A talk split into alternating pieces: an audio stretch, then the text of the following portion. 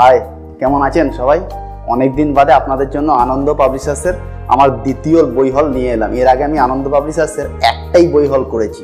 এটা হচ্ছে আমার দ্বিতীয় বই হল তার কারণ, আনন্দ পাবলিশার্সের বইয়ের যা দাম ডিসকাউন্ট কুপনের জন্য ওয়েট করতে হয়। তো গত পনেরোই আগস্টে ওদের ফ্রিডম টেন ফ্রিডম টোয়েন্টি এরকম নানা রকম ডিসকাউন্ট কুপন চলছিল ওদের সাইটে তো সেই সময় আমি কিছু ডিসকাউন্টে ব্র্যান্ড নিউ নতুন বই কিনেছি।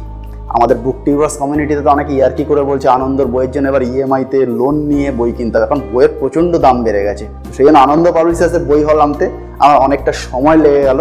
তো চলুন এবার বসে আপনাদেরকে বইগুলো একে একে দেখাই। তো বই নিয়ে বসে পড়েছি। এবার বইগুলো একে একে আপনাদেরকে দেখাবো। প্রথম হলো সরঞ্জিৎ চক্রবর্তীর লেখা, এটুকু বৃষ্টি। এই বইটা আমি আলাদাভাবে কিনেছি, আনন্দ সাইট থেকে কিনিনি অন্য একজনের সঙ্গে আলাপ হয়েছে, তার মাধ্যমে কিনেছি। এবং এই প্রথম আমি সরঞ্জিৎ চক্রবর্তীর বই পড়তে চলেছি। আমি ওনার নাম বহু শুনেছি, তো এরকম একজন স্বনামধন্য সাহিত্যিকের বই একদিন পড়া হয়নি, এটা একটা আফসোসের ব্যাপার। পাল্টা হওয়া কম্পাস এরকম অনেক বইয়ের নাম আমি শুনেছি, আনন্দ সাইটেও দেখেছি, কিন্তু প্রথমবার আমি এই বইটা পড়ব। এই বইটার পিছনে যেটা লেখা আছে, সেটা দেখে মনে হচ্ছে, এটা সামাজিক গল্প, ভালোবাসা, প্রেমের গল্প। এর পরের বই আমার সর্বকালের এবং বাংলা সাহিত্যের সর্বকালের অন্যতম সেরা সাহিত্যিক সুনীল গঙ্গোপাধ্যায়ের লেখা দুই নারী, হাতে তরবারি। এই বইটা সম্ভবত বিদেশে থাকা বাঙালিদের, প্রবাসী বাঙালিদের এবং মোস্ট সিগনিফিকেন্টলি মার্কিন যুক্তরাষ্ট্রে থাকা বাঙালিদের জীবনযাত্রা, তাদের সম্পর্ক টানাপোড়েন এই সমস্ত কিছু নিয়ে এই বইটা লেখা হয়েছে। এটা নিয়ে একটা বাংলা সিনেমাও আছে, আমি দেখিনি সেই সিনেমা অপরাজিতা তুমি। যে সিনেমায় প্রসেনজিৎ চট্টোপাধ্যায় অভিনয় করেছিলেন। তো সেই বই মানে ওই সিনেমা যে উপন্যাসের ভিত্তিতে তৈরি, সেই বই আমি কিনেছি, এটা পড়ে দেখব। এর পরের বই, আমার সব সময়ের সেরা জনরা মহাভারত। সঞ্জীব চট্টোপাধ্যায়ের লেখা শেষ প্রহর। এর আগে ওনার একটা বই, শ্রীকৃষ্ণের শেষ কটা দিন, আমি করেছিলাম ভিডিও। সেই ভিডিও আমার চ্যানেলে এখনও অ্যাভেলেবেল আছে, চাইলে আপনারা দেখতে পারেন। এটা হলো ওনার লেখা মহাভারতের উপর আমি দ্বিতীয় বই পড়তে চলেছি।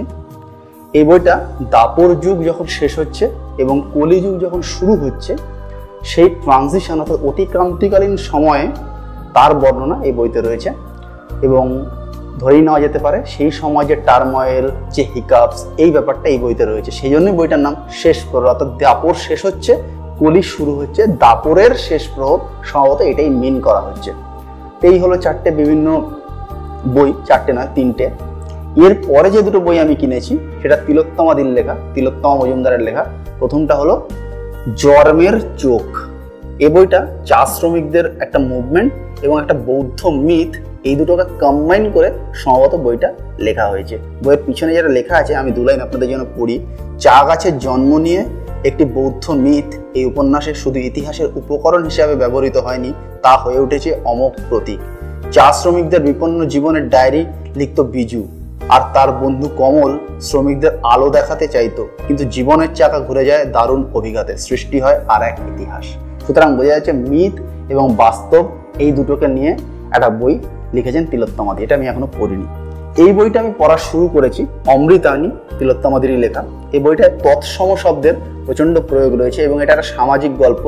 রাজনীতি, সমাজনীতি, পররাষ্ট্রনীতি, এই সমস্ত কিছু এখানে রয়েছে। তবে এটা কিন্তু এখনকার সমাজের গল্প নয় একটা কাল্পনিক সমাজের গল্প এবং একটা কাইন্ড অফ তপবন বা মহাভারতের যুগে একটা ওই ধরনের কল্পনার একটা জগৎ তৈরি করে এই বইটা লেখা হয়েছে। সেই জন্যই তৎসম শব্দের সম্ভবত প্রয়োগ যে ওই ব্যাপারটাকে ক্রিয়েট করা হয়েছে বইতে।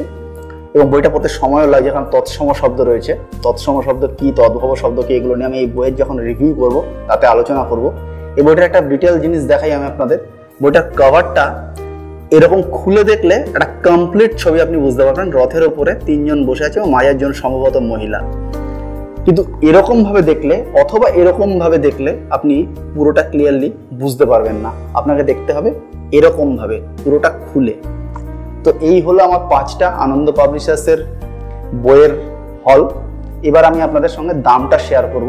সরঞ্জিৎ চক্রবর্তীর বইটা আমি আলাদা কিনেছি। ওটার মুদ্রিত মূল্য আড়াইশো টাকা, বইয়ের পিছনে সেরকমই লেভেল রয়েছে।